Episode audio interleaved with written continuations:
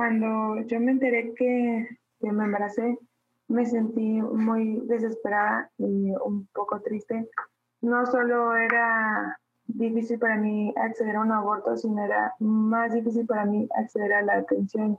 Entonces, desde el principio fue mucha incertidumbre. Pues mucha felicidad, ya no lo esperábamos, ya no tenía, entre pocas, pero ya no estaba en nuestros planes ya. y llegó. Aunque una persona decida continuar con su embarazo o abortar, las personas gestantes no tenemos garantías de que se respetarán nuestros derechos. En este episodio conversamos con dos mujeres que vivieron un embarazo durante la pandemia. Una de ellas decidió abortar, la otra decidió continuar con el embarazo. Si bien el sistema de salud nunca ha sido un sistema fácil de navegar en México, la pandemia lo ha complicado aún más. Hoy vamos a escuchar las experiencias de María y Paula respecto al acceso a la salud reproductiva durante la pandemia por COVID-19.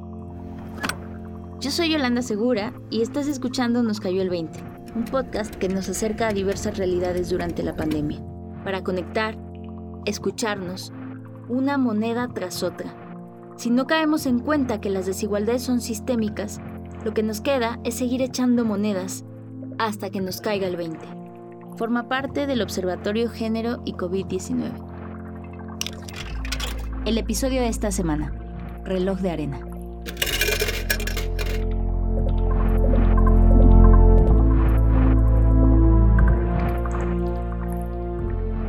Yo soy María, tengo 30 años de edad y vivo en Durango, en el estado de Durango. María es artista plástica y curadora de arte. Se enteró del embarazo en septiembre de este año, en plena pandemia. Cuando tomé la decisión de que era un embarazo que no, que no quería, de entrada yo ya sabía que, que el medicamento no era una opción. En internet viene demasiada información sobre qué clínicas hay y luego viene mucha información sobre que algunas clínicas no dan una atención real o son peligrosas o eh, son muy caras. María sabía que no era candidata para utilizar medicamentos debido a problemas con la coagulación de su sangre, por lo que la única opción fue viajar a la Ciudad de México. Muchas personas embarazadas en busca de un aborto suelen enfrentarse a un primer problema, el acceso a la información. Al buscar en Internet cómo realizar un aborto, comienzan a desbordarse palabras que para alguien ajeno al tema pueden sonar distantes y complejas. ILE, aspiración endouterina, misoprostol, la OMS, costos, directorios de clínicas, remedios caseros, fake news, más nombres de clínicas, grupos fundamentalistas, anuncios de grupos antiderechos, imágenes horrorosas e irreales de abortos, advertencias por COVID, más clínicas, más opiniones. La ILE, es decir, interrupción legal del embarazo, el nombre oficial para decir aborto legal solo existe en dos estados de la República, Ciudad de México y Oaxaca. Esto implica que si se realiza un aborto con medicamentos en casa y surge una complicación, la persona embarazada que acuda por ayuda médica puede enfrentar problemas legales. Para entender las opciones con las que cuenta una persona gestante para interrumpir su embarazo, hablamos con la doctora Eunice León de IPAS México, una organización internacional que trabaja en 17 países para expandir el acceso al aborto seguro y acabar con los procedimientos riesgosos. Los métodos a los que pueden tener acceso las personas que deciden abortar son eh, bueno, métodos que están recomendados por instancias internacionales, como sería la Organización Mundial de la Salud y la Federación Internacional de Ginecología y Obstetricia recomiendan el uso de la aspiración por vacío, ya sea en su modalidad manual, que es la aspiración manual endouterina, o la, modalidad eléctrica. Y eh, la otra tecnología que está recomendada para, para, esto es el uso de medicamentos, para lo cual existe eh, disponibles dos medicamentos, que son la misopristona y el misoprostol, que eh, se pueden usar de manera conjunta, lo cual significa una efectividad bastante alta y eh, también tenemos la opción de utilizar solamente el, el misoprostol No todas las personas son candidatas a un aborto con medicamentos. Cuando decides abortar, debes asegurarte cuál es la mejor opción según tu condición médica. Para eso puedes acercarte a profesionales de la salud e informarte sobre tus opciones. Si tienes dudas, contacta a organizaciones de la sociedad civil como Fondo María, que brinda apoyo financiero, emocional y logístico a mujeres que no cuentan con recursos para acceder a los servicios de aborto legal disponibles en la Ciudad de México. Eh, tuve el acompañamiento de mi hermana, ella todo el tiempo supo, pero era como, como al final, al final hay cosas que uno se reserva demasiado, ¿no? Entonces, para mí en lo personal fue un proceso muy solitario. Desde el momento en el que me enteré, en el momento en el que tomé la decisión, como todo eso fue como pasos que tenía que tomar yo y que no, no consideré integrar a muchas personas. Entonces hubo un momento en el que sí me sentí completamente perdida y ya cuando busqué a Fondo María me facilitaron todo este proceso de saber qué clínicas sí eran seguras, eh, saber qué clínicas estaban más accesibles a mi, a mi presupuesto. Con la información que Fondo María le brindó, María empezó a hacer planes para trasladarse a la Ciudad de México desde Durango. En cuestión de lo geográfico, fue por esta situación del costo del transporte en este momento de la pandemia. Yo soy responsable económicamente de mí y de mi niña de nueve años, entonces tomar recursos de nuestro hogar para esto, pues sí fue un poco pesado en ese momento. El transporte de por sí a Ciudad de México anda como entre 600 y 1000, 1200 con esta situación, los costos, por ejemplo, de los camiones de línea aumentó de, de 1.800 en adelante. Recibí el apoyo de Fondo María, me consultaron si tenía para el transporte, pero yo decidí hacerme responsable de ese gasto. La opción que yo tuve fue un transporte que está fuera de los camiones de línea, que cobran eh, alrededor de 500 pesos el problema con esto es que hacen muchísimas más horas. Un camión de línea normalmente hace, digamos, entre 8 y 14 horas. Este camión se aventó 24 horas. No va nada regulado en cuestiones estas de, del COVID porque pues todos van pegaditos y, por ejemplo, no hay ventilación suficiente, cosas de esas. Durango se encuentra a 898 kilómetros de la Ciudad de México. Es uno de los 30 estados en donde la criminalización del aborto puede llegar a significar de 1 a 5 años en prisión. El trayecto a Ciudad de México recorre Zacatecas, Aguascalientes, Jalisco, Guanajuato, Querétaro y el Estado de México, estados que también penalizan el aborto. Las causales que justifican un aborto varían localmente, según las legislaciones estatales. La que se encuentra en todas es la causal por violación. Las demás aparecen de manera diferencial en cada estado y van desde la causal por peligro de muerte imprudencial o culposo, inseminación artificial no consentida, por razones de salud, por alteraciones genéticas o congénitas graves en el producto o por causas económicas.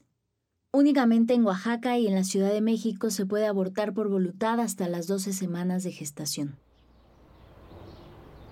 El 3 de octubre a las 6 de la mañana, María tomó un camión a la Ciudad de México.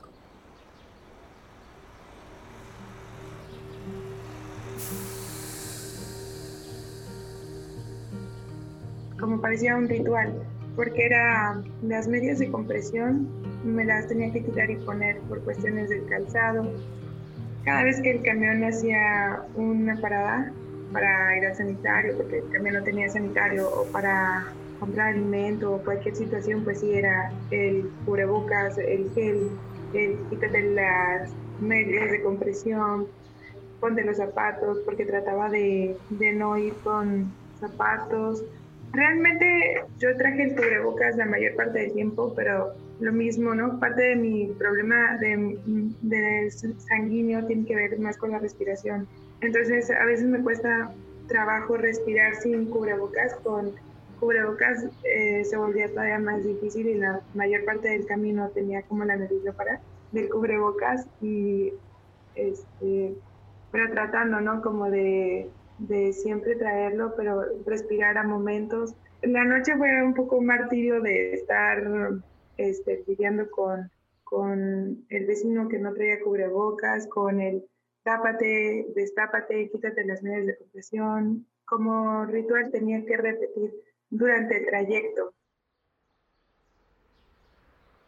Una vez llegando a Ciudad de México, pues todo fue más fácil porque realmente es una ciudad muy organizada. A mí me sorprende que que entre el caos hay demasiada organización. Caminé al trolebús y a las 6 de la mañana pues es bastante, se ve bastante vacío, no hay mucho tránsito peatonal. El, el camioncito venía vacío, el trolebús, entonces todo ese tiempo fue tranquilidad. Lo pasé sin ningún obstáculo. Y, y lo bueno es que la clínica a la que yo asistí tiene ahí su, su, ubicación muy cerca de, de Tasqueña. Y bueno, eh, desayunando ahí en la, en la vía pública, pues ese fue un riesgo que tomé porque no se puede ir a México y no comer garnachitas, la verdad no. María llegó sin contratiempos a una clínica privada en donde realizó el procedimiento, asesorada todo el tiempo por Fondo María. Es importante recalcar que en una clínica pública el servicio es gratuito mientras que en clínicas privadas implica un costo, a veces fuera del alcance de muchas usuarias. Muchas personas gestantes que tienen la oportunidad prefieren acudir a una clínica privada por la inmediatez de la atención. Sin embargo, en ambas instancias el servicio que se ofrece es de calidad, con todos los insumos necesarios y con una atención integral. Independientemente de que sea un servicio público o privado, lo, más importante es considerar atención a una interrupción legal del embarazo son servicios de salud sexual y reproductiva que son sensibles al tiempo siempre se debe de, garantizar los insumos, que exista el personal capacitado y que se brinde un, un servicio de calidad. Según datos que nos proporcionó IPAS México, entre abril y junio de 2020, en comparación al mismo periodo del año anterior, se atendieron 44% menos solicitudes de abortos por elección en Ciudad de México y se atendió a 66% menos mujeres provenientes de otros estados la pandemia vino a dificultar todavía más el acceso al aborto. La doctora Eunice León nos platica cómo. Que existe una sensación de inseguridad de acudir a los servicios de salud. Hay como este miedo al, contagio, evidentemente, bueno, los, los sitios de, de, mayor probabilidad de contagio, precisamente los hospitales, los servicios de salud. María nos cuenta cómo cree que habrían sido las cosas sin la pandemia. También nos comparte sus reflexiones sobre la criminalización del aborto en su estado.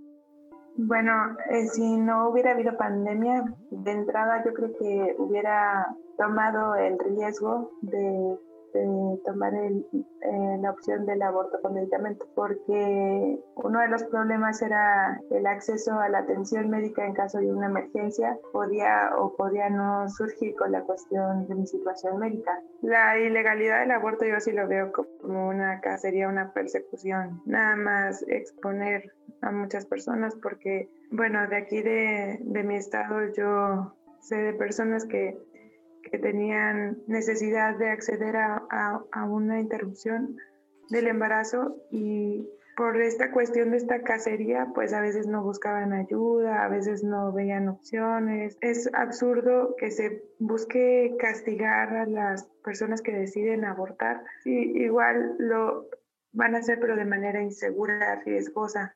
Es un modo nada más de mantener a las mujeres con, con miedo. Y cuando uno toma la decisión, solo es cuestión de ir siguiendo los pasos y de ser muy honesta con la situación personal para que se prevea, ¿no? Por ejemplo, yo en mi caso con la situación médica tenía un poco de miedo de que no se me pudiera realizar ningún tipo de aborto. Hubo un momento en el que consideré no preguntar por miedo, miedo a las consecuencias que pudiera tener aquí en mi municipio, legales o sociales. Tras unas horas de recuperación, María regresó a Durango en el mismo autobús. Y el regreso fue muchísimo más tranquilo en esta cuestión del contexto de la pandemia porque ya casi todos los que iban en los asientos cerca de mí pues ya eran casi casi conocidos, entonces ya era hasta, ah, ¿cómo te fue? ¿Pudiste hacer lo que venías a hacer? Y así, entonces fue, fue más relajado este, traté de ir todo el camino muy consciente, eh, como muy conectada con, mi cuerpo por si había algún síntoma que tuviera que considerar eh, para tomar alguna medida, no, por ejemplo, que empezara a sangrar mucho o algo así. Entonces estaba muy atenta a mi cuerpo, pero realmente fue demasiado agradable el regreso. Eh, pude tomar un sueño muy, muy relajante.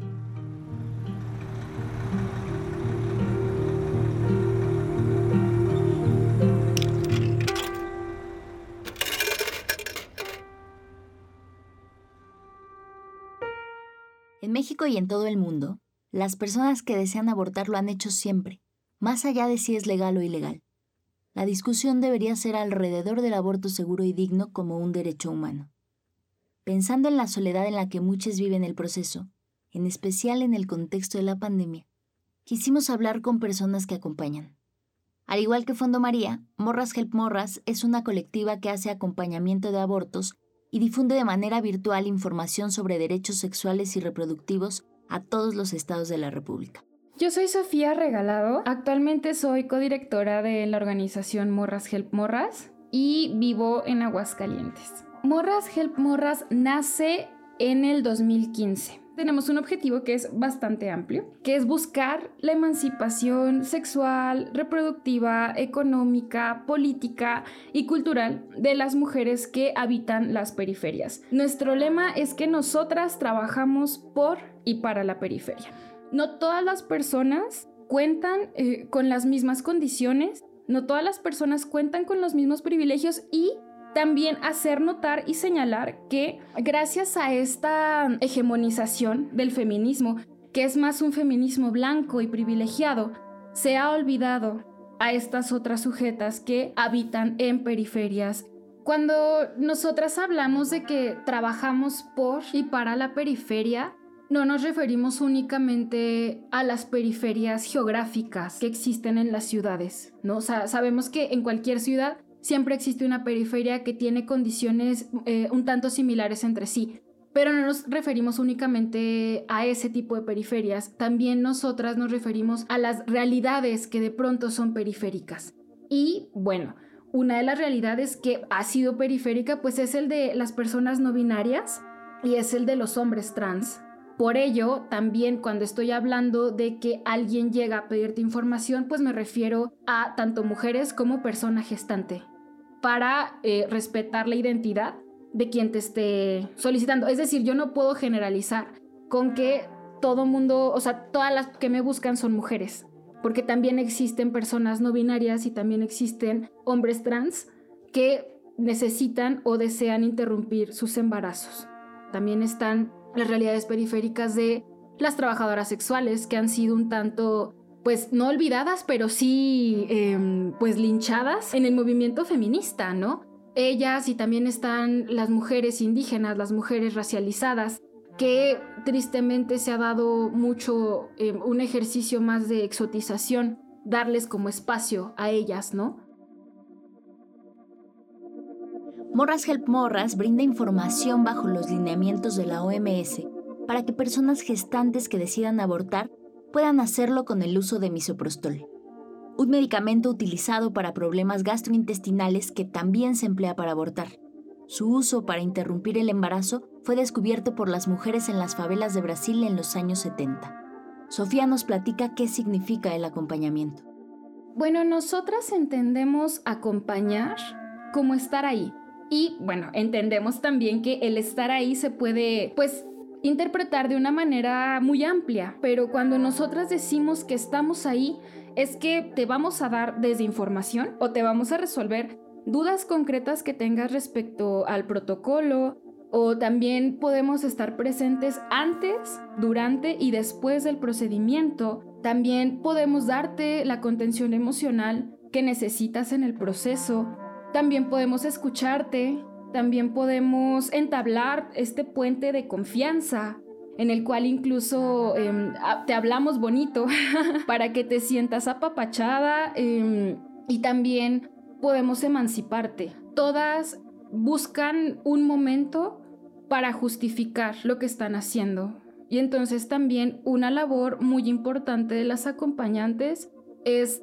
emanciparlas, porque dentro de la justificación que te están dando, hay algunas que vienen muy cargadas de culpa, o hay algunas que, de hecho creo que sí son la mayoría, que te vienen relatando la situación de violencia que las puso, bueno, en ese momento, ¿no? De, de abortar. Y también como acompañante, pues, es buscar las formas probablemente de dar la mejor contención emocional posible dentro de un contexto que ya es de por sí violento.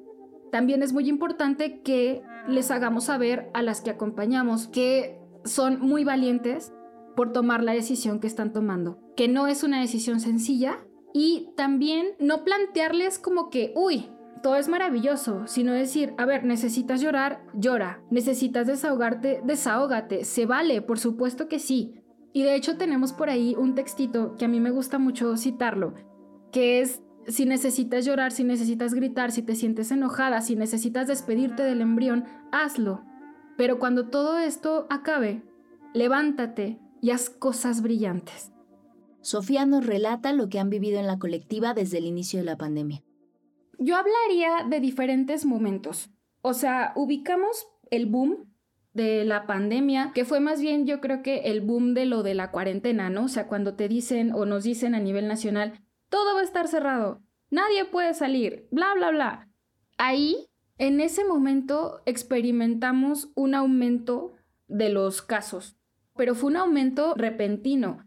De hecho, nos solicitaron en alguna ocasión datos y nosotras hicimos más o menos ahí la estimación. Y sí, eh, recopilando el número de solicitudes, concluimos que, o sea, cuando fue el boom, aumentó hasta en un 300%, que empezamos a recibir muchísimos casos de la Ciudad de México a partir de la pandemia. Pero lo que todas nos relataban era, bueno, no todas, la mayoría, era que no querían ir al hospital, ¿no? O que no se, no, estaban dispuestas pues a, exponerse a eso. Que no dudo, y eso es clarísimo porque es un derecho, o sea, la, la ILE no se inter, o sea, no, no para pues, pero sí se vio afectado el acceso a. Entonces, ahorita podría decirte que de todos los estados recibimos, de todos. Porque obviamente cuando aumentó, esto implicó que nosotras tuvimos que extender el horario de atención que teníamos, porque cada una de las acompañantes estaba enfrentando al día, casi casi, 15 casos por sí sola. Entonces teníamos casi 45, 50 casos diarios. Y eso era un montón. Morras Help Morras son Sofía, Dalia, Diana, Monse y Julia. Ellas continúan su labor a pesar de las dificultades de la pandemia. Si necesitas información, Sofía nos cuenta cómo puedes contactarlas. Bueno, si te encuentras embarazada o embarazade o embarazado y es un embarazo no deseado y necesitas información y acompañamiento sobre cómo abortar, no estás sola, sole, solo, nosotras te podemos acompañar. Puedes encontrarnos en Facebook como Morras Help Morras. Tenemos líneas de WhatsApp puestas. También estamos en Instagram como Morras Help Morras, estamos en Twitter como Morras Help Morras. A través de cualquier vía nos puedes contactar y nosotras sin problema podemos ahí darte acompañamiento. También puedes escuchar nuestro podcast que se llama Morras versus Fundamentalismos, el capítulo 0, que habla específicamente de cómo abortar de manera segura en casa. Y el aborto y el acceso a tal lo vemos como una decisión más de las mujeres, una decisión en su vida reproductiva. Y bueno, mientras este contexto de criminalización a nivel nacional no cambie, pues vamos a estar las acompañantes para poderles brindar la información, poderles acompañar en sus procesos.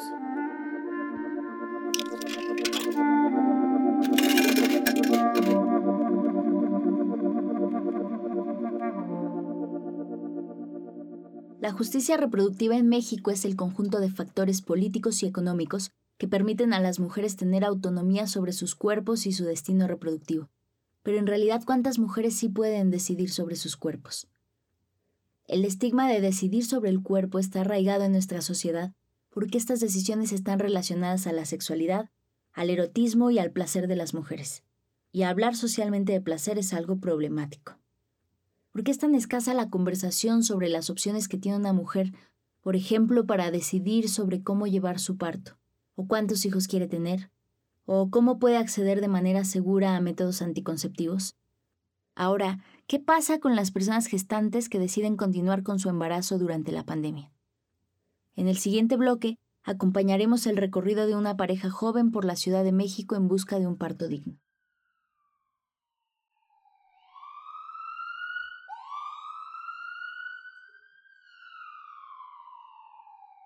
¿Qué sientes cuando ves una ambulancia pasar a toda velocidad? Una amiga me enseñó a mandar un beso con la mano para desearle suerte, y después del desconcierto que deja el sonido de una sirena, a veces me quedo pensando, ¿quién va en esa ambulancia y hacia dónde? ¿Llegará a tiempo? Yo soy Paula, tengo 24 años y vivo aquí en la delegación Iztapalapa. Yo soy Axel, tengo 19 años y vivo en la delegación Iztapalapa. Pues bueno, la verdad este, es de que este bebé era, era planeado, pero por una y por otra cosa no se daba. Y hasta que pues, perdimos la esperanza, ¿no? Y ya se dio y pues en ese momento fui el papá más feliz, ¿no? Del mundo.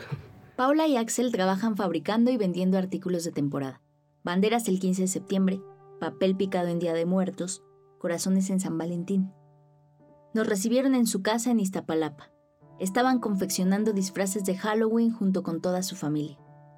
Paula cargaba en brazos a la pequeña Daphne, que tenía un vestido amarillo y unos zapatitos de charol negro. Eh, pues iba bien, a las seis semanas punto cinco me enteré y todo iba bien. Ya después es, ya empezó todo esto del COVID y ya ya no me pudieron dar la cita, ya igual las consultas igual me las cancelaron en el centro de salud, mis pláticas que tenía del embarazo y todo me las cancelaron. Entonces, este, pues yo decía, pues, ¿qué hago? La unidad de medicina familiar 120 del IMSS a la que acudía Paula fue convertida en hospital COVID. Conforme las semanas avanzaron, Paula y Axel comenzaron a ponerse nerviosos respecto a qué hospital acudir con sus dudas, y principalmente a pensar en dónde sucedería el parto. A Paula le pidieron hacerse un ultrasonido por la sospecha de un embarazo de alto riesgo. La pareja intentó ir a tres clínicas y hospitales. En todos les rechazaron por razones distintas. Una de ellas fue que no había personal ni equipo suficiente para atenderla. Pues volvimos a ir al de la villa y ese doctor me dice, este, ¿sabes qué? Este, mira, muchacha, no es mala onda, no te puedo atender porque pues no traes dilatación, tu bebé si se escucha que está bien, se ve todavía vivo, entonces, este, como ves, pues no tenemos bien los instrumentos, ya están dados, ya viendo compuestos, ya no se ve bien el ultrasonido, ya no sirve la cámara, eso, o sea, bien feo, ¿no? Ya no. Tenían bien las cosas para atenderme. Paula acudió a la CNDH para intentar que le dieran la atención que por ley es un derecho esencial, pero no recibió respuesta. Fue entonces cuando logró contactar a GIRE, Grupo de Información en Reproducción Elegida AC, una organización de la sociedad civil cuya misión es lograr una transformación cultural en México a través de la exigencia de justicia reproductiva. Hablamos con Alei Valderas, la abogada de documentación y litigio de Gire. Ella acompañó el caso de violencia obstétrica que vivió Paula. La violencia obstétrica se genera en los servicios de salud públicos o privados y esta consiste en cualquier acción o omisión por parte del personal de salud que brinda el servicio que cause daño físico o psicológico a la mujer que se encuentra eh, cursando su embarazo, eh, está en labor de parto o se encuentra recibiendo atención médica eh, después del parto.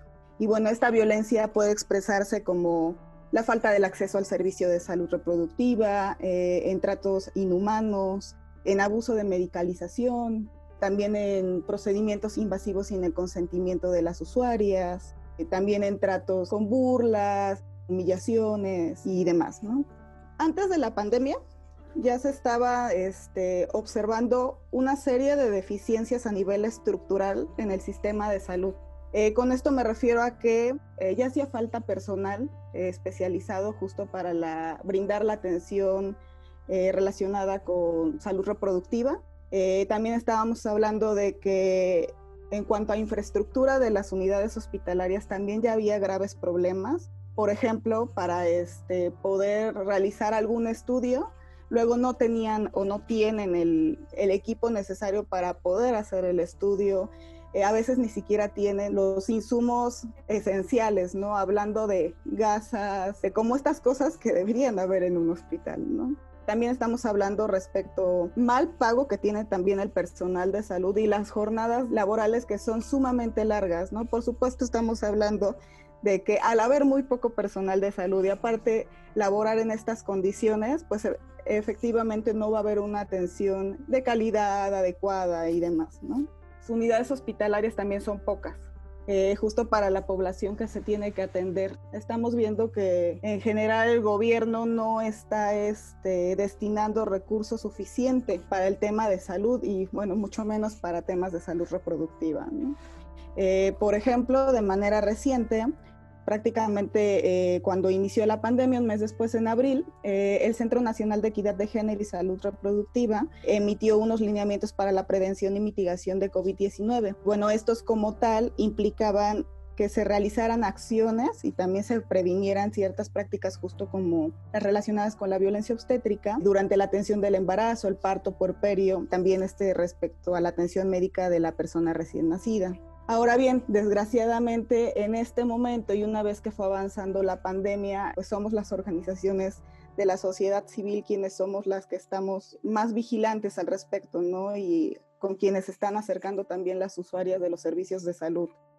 Al no recibir atención en ninguno de los cuatro hospitales públicos a los que acudió, Paula tuvo que hacerse el ultrasonido en un hospital privado. El pago le representó dificultades, ya que Axel estaba recibiendo solo la mitad del sueldo por la pandemia. Finalmente le aclararon que su bebé no tenía ningún problema de salud. Sin embargo, las semanas del parto se acercaban y Paula aún no sabía en qué hospital iba a suceder. Una de las razones de las negativas del servicio de salud fue que el IMSS no quería incorporar a Paula al seguro de Axel, porque según les dijeron, no estaban casados y no tenían un hijo en común. Aleí le consiguió una cita a Paula en la unidad de medicina familiar 120 del IMSS, para el 15 de marzo, pero el 13, Paula comenzó a tener sus primeras contracciones y dolores, así que decidió adelantarse al hospital. Paula, su mamá y Axel salieron en taxi desde su casa en Iztapalapa hacia la clínica 120, ubicada en la misma delegación. Y ya llego con el doctor que me manda. Y le digo, no, pues que tengo el día de mañana una cita con usted y todo. Y le digo, pero la verdad, pues ya se me adelantó mi parto. Ya no quiero aguantar hasta mañana. Y agarro y me dijo el doctor, no, dice, ¿cómo te llamas? Le digo, ya le dije mi nombre, le digo, Paula. Y me dice, no, es que yo no tengo ninguna consulta contigo así tal.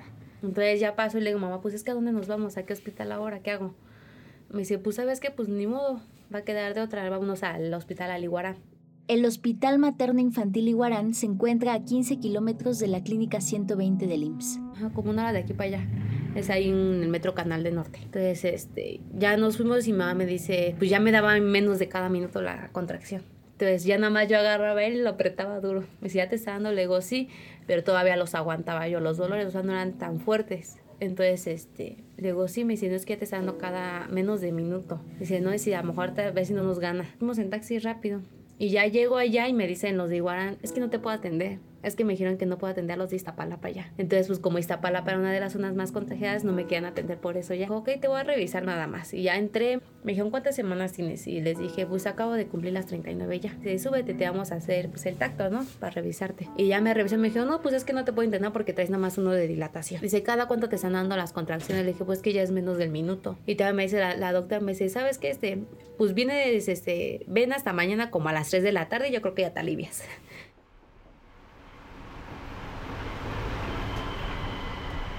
Nos fuimos, ya nos subimos ahí en el camión, nos dejó en Jamaica y de Jamaica nos fuimos para Pantitlán. Y de Pantitlán nos venimos para acá. Entrando hacia la estación de Guelatao, le digo a él, le digo, ay, es que me dio un dolor bien feo. Le digo, pero es que sentí como que algo se me sale. Le digo, creo que ya me hice del baño. Y me dijo él, no, no te preocupes, pues ya, no te preocupes, ya te, pones mi sudadera o algo atrás. Y ya de cuenta, ya me paro, ya se va para, bajarnos ya de la estación. Ya voy bajando el vagón, o sea, doy el paso para cruzar la línea amarilla. Y luego mi mamá le digo, no, luego ya me hice del baño, espérate. Y en eso, pues yo me agarro, traía una pijama blanca. Entonces yo me agarro y me asomo y me agarro así, le digo, mamá, no es sangre. Y me dice, ¿cómo que es sangre, Paula? Le digo, sí, y ya se asoma mi mamá. Me dice, no, ya se te rompió la fuente aquí, Paula.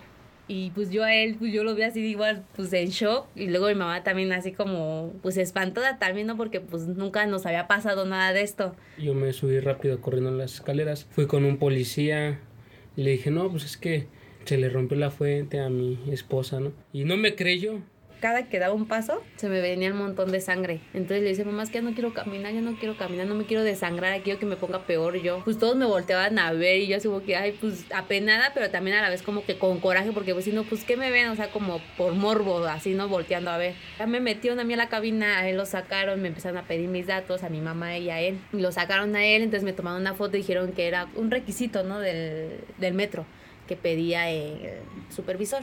Y ella, cada, cada minuto que pasaba, ella la veía con más dolor y con más contracciones, ¿no?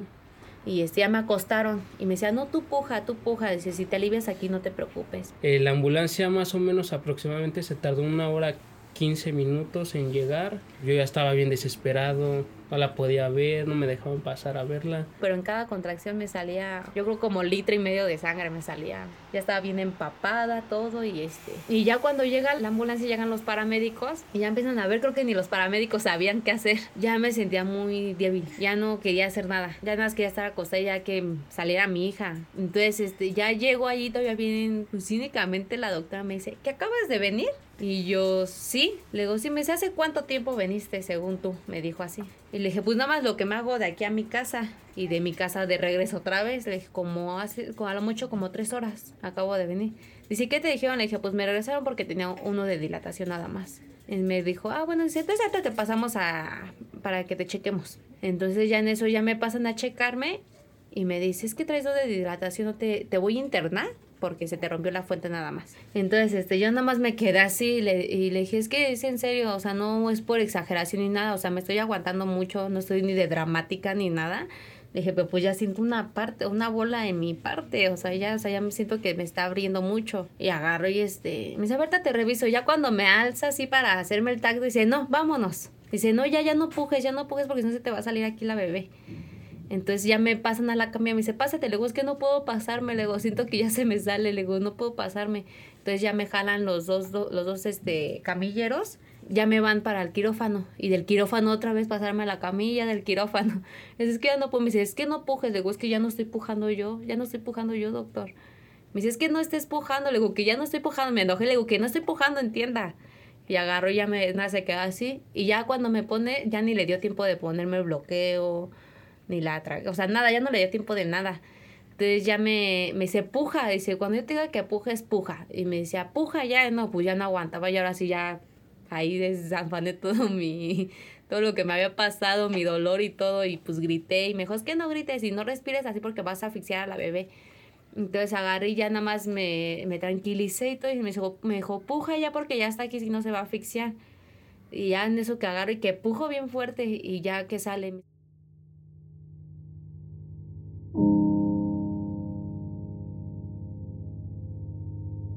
Hasta donde yo sé, y después de todo eso, ya hasta donde yo sé, creo que ellos les avisaron ya bien tarde que ya me había aliviado. Como eso de las 11, 12 de la noche, este, no sabíamos nada de Paula, pues no, pues qué le pasó, cómo estuvo, ya nació, que fue, y había este, un, un chavo que vendía afuera gorditas, quesadillas, pero él entraba al hospital a entregar pues las quesadillas, ¿no? Y su tía le dijo, no, oye, no, este, le puedes decir a, este, a tal doctor de tal persona si ya nació y te doy para tu refresco, ¿no? Dice, sí. Y ya entró el, el chavo, o sea, eh, como le hablaba bien al doctor al que, a, que hacía el parto, ya le dijo, dijo, y ya después salió el, el chavo, ¿no? Ya me dijo, el nombre es tal, nació a las 9 de la noche y nosotros, ¿a las 9? Y eran las 12, ya va a dar la 1 de la noche. Y dije, bueno, nació a las 9, este, pesó tanto, midió tanto. Y yo dije, bueno, por lo menos ya. El caso de Paula no es un caso aislado.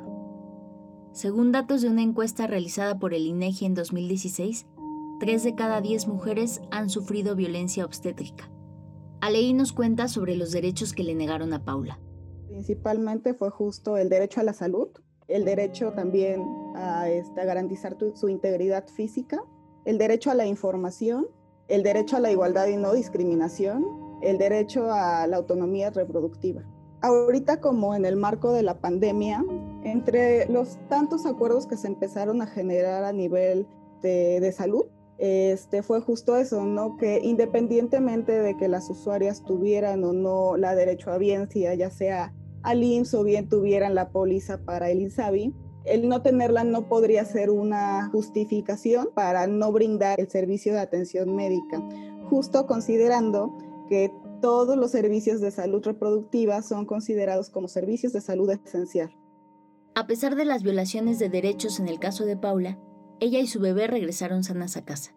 Pero en muchos casos, si las necesidades obstétricas no son atendidas, esas negligencias pueden conducir a la muerte. Durante la pandemia, las consultas prenatales disminuyeron. Las muertes maternas aumentaron en un 46%. Sí, la muerte materna eh, justo es el resultado de la falta de atención médica oportuna que garantice la salud y la vida de las mujeres eh, durante la atención del parto o puerperio. Un poco hilándolo con el concepto de violencia obstétrica, cuando sucede justo la omisión o acción respecto a la atención médica, una de las graves consecuencias que puede suceder respecto de esto es justo la muerte materna. Se recrudecen las cifras eh, en cuanto a niñas y adolescentes, también este, en mujeres indígenas, ¿no? Como estas poblaciones que tienden a encontrarse en contextos de suma vulnerabilidad. Y bueno, hablando de un contexto de pandemia, pues estamos también hablando de que estas cifras en definitiva aumentan. Podrían pensar que aquí termina la pesadilla, pero al día siguiente Paula comenzó a tener molestias. Cuenta que el doctor le dijo que la iban a rasgar tras el parto, para limpiar un pedazo de placenta que se le quedó adentro. Ella asumió que le hicieron puntos para suturar el corte. Tras unos días de estar en su casa, Paula tuvo algunos síntomas que la alertaron. Yo le dije a mi mamá, le digo, oye, mamá, le digo, es que pues huelo raro, ¿no? Mi regla. Pues a mí no se me hacía normal, como mujer. Dice, es que huelo raro. Me dice, ay, no, Paula, ya tu regla va a ser diferente, que no sé qué, ya pasó. Y un día sentadas le digo, y me dice, mamá, huele feo. Ajá, entonces este, le digo, mamá, mamá, soy yo, ya te dije que soy yo. Entonces, este, en eso se acerca mamá y dice, si eres tú, Paula. Dice, ¿qué no te estás cuidando? ¿Qué le digo, mamá? Dice, ¿cuándo te dije que yo el día siguiente ya tenía una semana así oliendo, que no me era normal? Paula acudió a un ginecólogo que Gire le recomendó para revisar aquel olor extraño. Y ya llegué y me empieza a revisar el doctor. Y dice, lo que veo que aquí te rasgaron, pero creo que no te cosieron. Dice, porque efectivamente no te limpiaron bien, te dejaron un cacho de placenta adentro, que era lo que se estaba pudriendo adentro ya. Y por eso tolías así como pudriéndote ya por dentro tú. Entonces, este, me dice, y otra cosa, dice, no te cosieron donde te rasgaron. Paula logró curarse de la herida. Nos cuenta que interpuso una demanda asesorada legalmente por Gire para que recibiera la atención médica que le negaron y que seguía requiriendo después del parto. El amparo se presentó justo en contra de la Unidad de Medicina Familiar número 120 del Instituto Mexicano del Seguro Social y se presentó ante un juez federal. En sí nos enfocamos en solicitar una suspensión para que Paula recibiera la atención médica. El juez, por supuesto que determinó ordenar la suspensión para efectos de que la unidad médica proporcionara la atención médica. Paula y Axel nos cuentan sus reflexiones tras esta experiencia. Entonces, o sea, yo le digo, o sea, yo siento pues, coraje, ¿no? Que sean así, porque, porque hay veces que el gobierno ayuda mejor a personas que ni los necesitan, en vez de ayudar a los que los necesitan. Entonces yo le digo a, a Ley, le digo, yo quiero pues justicia, que no se vuelva a repetir esto, porque muchas veces lo hacen así, si uno no nos sigue, por eso son como son. Y con Iguarán igual, pues ¿por qué? Porque hacen lo que quieren y lo siguen haciendo, ¿por qué? Porque nadie sigue una demanda nadie los demanda que lo sepan lo que pasó y que por ellos yo estuve así. Pues la verdad, mm, me siento feliz y contento, ¿no? Ya tengo a mis dos mujercitas y pues no me puedo quejar, ¿no? Entonces, o sea, yo le digo a Axel, le digo, yo hay veces que me acuerdo de todo y me pongo a llorar yo sola. Y abrazo a mi hija y me pongo a llorar con ella y ella se me queda viendo y me hace agú, agú, o sea, me habla así como si supiera, como si supiera mi hija, como diciéndome, aquí estoy ya bien, mamá. El aborto inseguro, la violencia obstétrica y las muertes maternas son el resultado de problemas sistémicos que existen en todo el mundo. Muchas veces quienes toman decisiones al respecto no consideran las necesidades de las mujeres y personas gestantes, ni siquiera escuchan argumentos. Estos temas se han vuelto monedas de cambio partidistas, que reflejan la poca preocupación por el verdadero problema. Y mientras la arena del reloj sigue cayendo, mujeres como Paula y María tienen que atravesar polvaredas, suelos que no las dejan dar pasos certeros y caminos hostiles, que acompañadas pueden recorrerse mejor. La lucha por el respeto a los derechos sexuales y reproductivos sigue ganando terreno, pero falta mucho por hacer. Agradecemos a todas las personas que compartieron su historia para este episodio. A María, a la doctora Eunice León de IPAS México, al equipo de Balance y Fondo María, a Sofía Regalado de Morras Help Morras, a Paula y a Axel y a Aleí Valderas de Gire. Yo soy Yolanda Segura y escuchaste Nos Cayó el 20, un podcast que forma parte del Observatorio Género y COVID-19. una alianza de organizaciones de la sociedad civil que monitorea la respuesta del gobierno ante esta pandemia. Puedes encontrar más información sobre el Observatorio Género y COVID-19 en www.género-covid.gire.org.mx. Este episodio fue producido por Candela Cine. La próxima semana seguiremos echando monedas, hasta que nos caiga el 20.